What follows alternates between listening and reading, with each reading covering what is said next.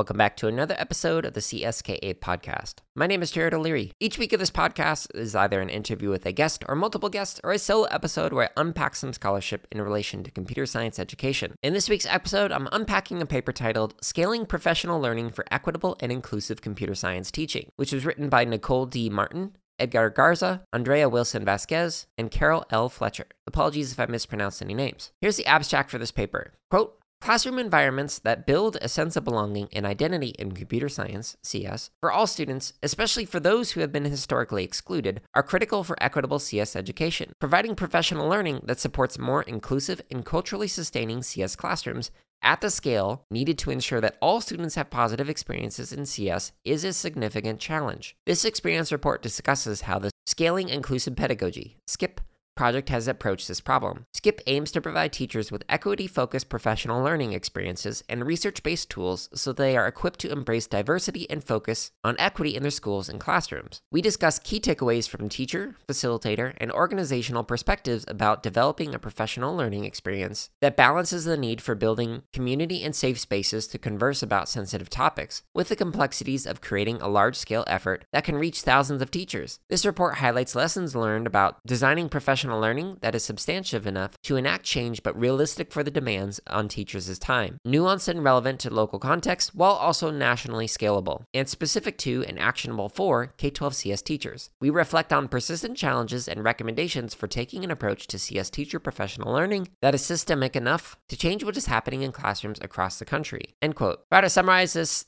paper into a single sentence, I would say that this experience report shares lessons learned from three iterations of scaling professional development around equitable and inclusive CS education. Now, you can find a link to this paper in the show notes, which is at jaredoleary.com, or by clicking the link in the app that you're listening to this on. On my website, you'll find hundreds, if not thousands, of free computer science education resources, as well as, I think, over 800 hours of drumming content and a bunch of gaming content because I like a lot of things. You'll also find a link to Boot Up Professional Development, which is the nonprofit that I work for, who also powers this podcast. So check out the free curriculum I create there, and if you want to learn more about the professional development for elementary CS educators, just go to bootuppd.org. So in the introduction, the authors mention that there's often CS professional development targeted towards like a specific course, like AP CS principles. But we need to focus on professional development for more than just one specific course course, at the high school level. But there are some challenges that come with providing professional development at scale. As somebody who has collaboratively developed professional development at scale, I agree. And so the authors mention in their intro that there are massive open online courses, also known as MOOCs, that have been used to like deliver content at scale, but they often have like a single digit percentage of completion rate. So millions of people participate, but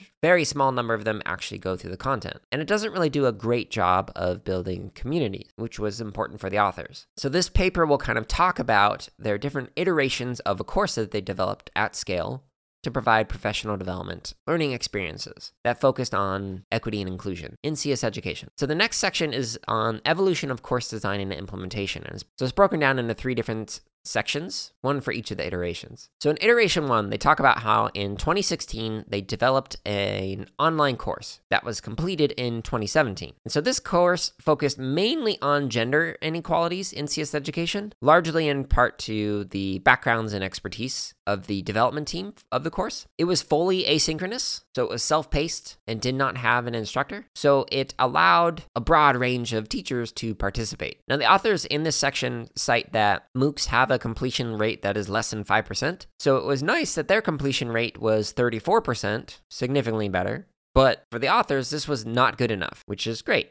I'm glad that they were trying to go beyond more than just like a 6% completion rate. So they went back to the drawing board with their course and tried to redesign it based on some lessons that they learned in this process. So in 2022, in iteration 2, they received some additional funding from NSF, and so they changed it from a fully asynchronous course to a hybrid model, which had both synchronous and asynchronous components. So in the synchronous sections, the educators who took the course were able to come together and engage in a discussion with each other with a course facilitator or instructor. The course took around 6 weeks to complete with asynchronous coursework in between each of the weekly hour-long discussions that were led by a facilitator who is a peer educator. They also revised the course to make it so that it focused on more than just gender disparities in CS and CS education, to also focus on race, ethnicity, intersectionality, etc., to try and make CS classrooms more equitable and inclusive for a variety of minoritized or oppressed or marginalized groups. Now, in this section,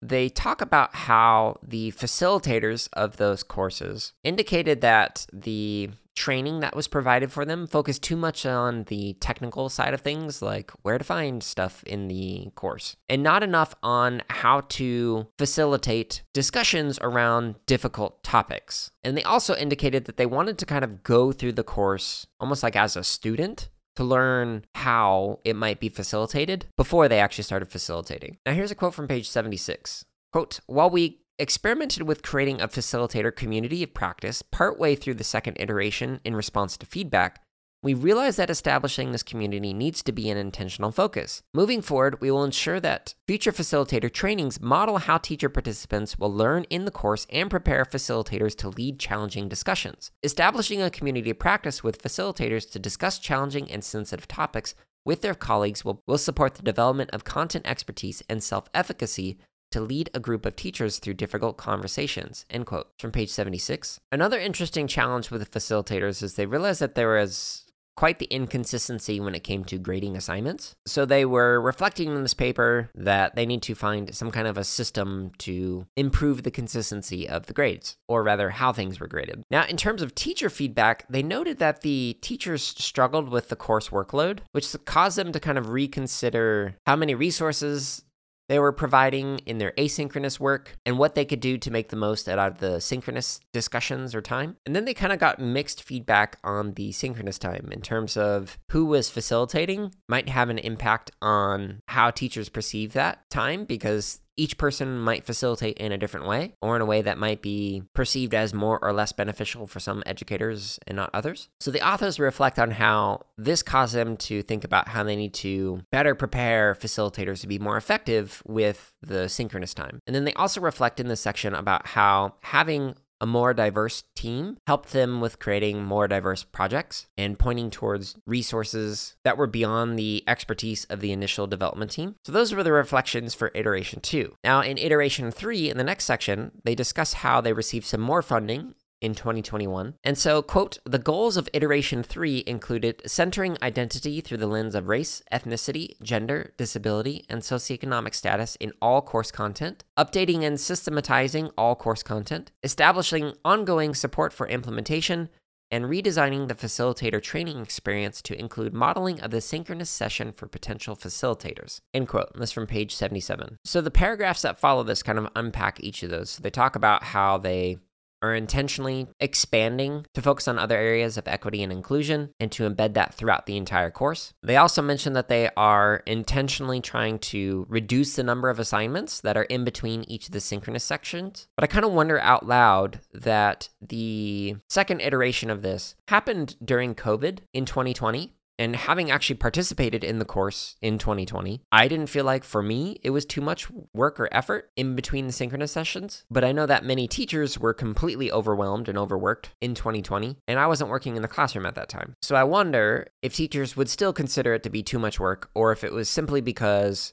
there was a lot going on in 2020 that might not be going on five years from now or even this year. But that's just me kind of thinking out loud. But also thinking out loud, I have seen some teachers kind of have a tendency to be resistant to having to put in the effort that is required to learn something. And I would argue that in order to facilitate more equitable and inclusive environments, you're going to have to learn a lot about many different things. And six weeks is not enough time to learn that, even if you cram it full of content. But one of the approaches that might be used, that I've used in some grad courses that I previously facilitated, is I'd provide a single reading that was a required reading, and then provide a list of here are some optional readings if any of these sound interesting to you. So it takes into account the busyness that teachers have, allows people to focus on one particular area, but then also gives them many more resources to dive deeper into if they want to learn more about a particular topic. And then another approach that I've even used is like, hey, here's seven different articles, pick one of them. We'll engage in a discussion. They're all related to the same theme or topic, but pick the one that's most interesting to you and what you are doing in the classroom or wherever. So those are some approaches that I've used to try and explore a breadth of materials in a limited amount of time while providing the opportunities for depth. Now, in iteration three, the authors mentioned that they are focusing on content specifically for K 8 educators rather than just content geared towards high school which I appreciate, having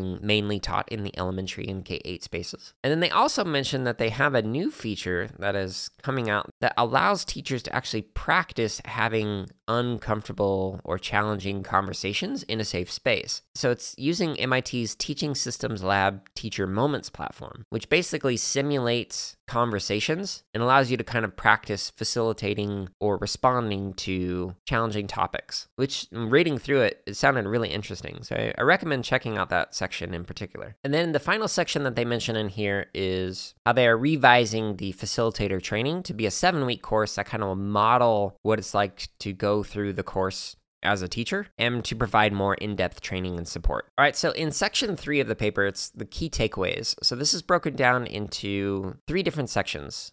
So the first one is on course design. And so in this section, one of their key takeaways is that the hybrid approach with both synchronous and asynchronous seems to be the best approach for what they were trying to do. In the second section on facilitator training, because this was a self selected group, who cared about these issues. They would focus more on the logistics and structure, but then they realized, oh, we need to actually provide more support modeling how to engage in these kind of discussions. And then in section three, they talk about the design team composition. So they mention how the original group had a wealth of expertise and understanding related to gender disparities, and then how they expanded the team to have more expertise outside of that. And then the paper ends with some conclusions and next steps. Now, I have to say, as somebody who has designed professional development at scale, and curriculum at scale. I really appreciated reading their experiences and being vulnerable with the things that they felt did not go well and that they learned from and how they iterated on that.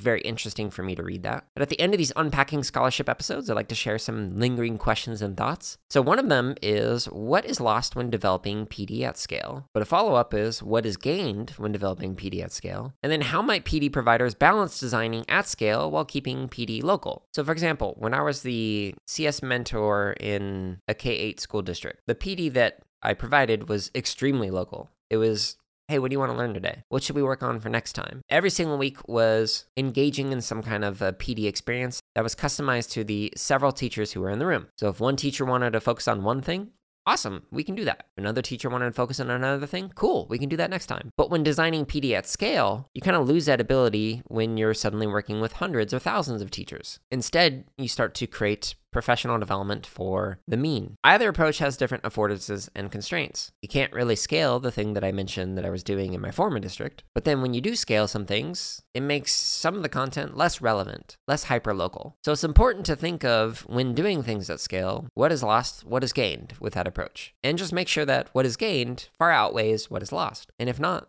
then perhaps we shouldn't do professional development at scale. But the final question that I have when I was reading through this is if you were to write an experience report about your own journey through CS education, what would you share? So, this was an experience report about developing professional development course at scale. You might provide an experience report on catalysts for changes in your own pedagogical approaches over the years. What might you learn from that kind of experience? Having gone through similar reflective practices, sharing lessons learned in different projects or stages in life, I think it's very important for us to do that. So if you haven't sat down and reflected on your own experiences and what you might report on, might be interesting to do that. I know this is a short episode, but it's a short paper. I do highly recommend taking a look at it. It's refreshing reading these kinds of reflections, at least for somebody like myself who's definitely a nerd. If you enjoyed listening to this episode, there are hundreds more. But stay tuned next week for another episode. And until then, I hope you're all staying safe and are having a wonderful week.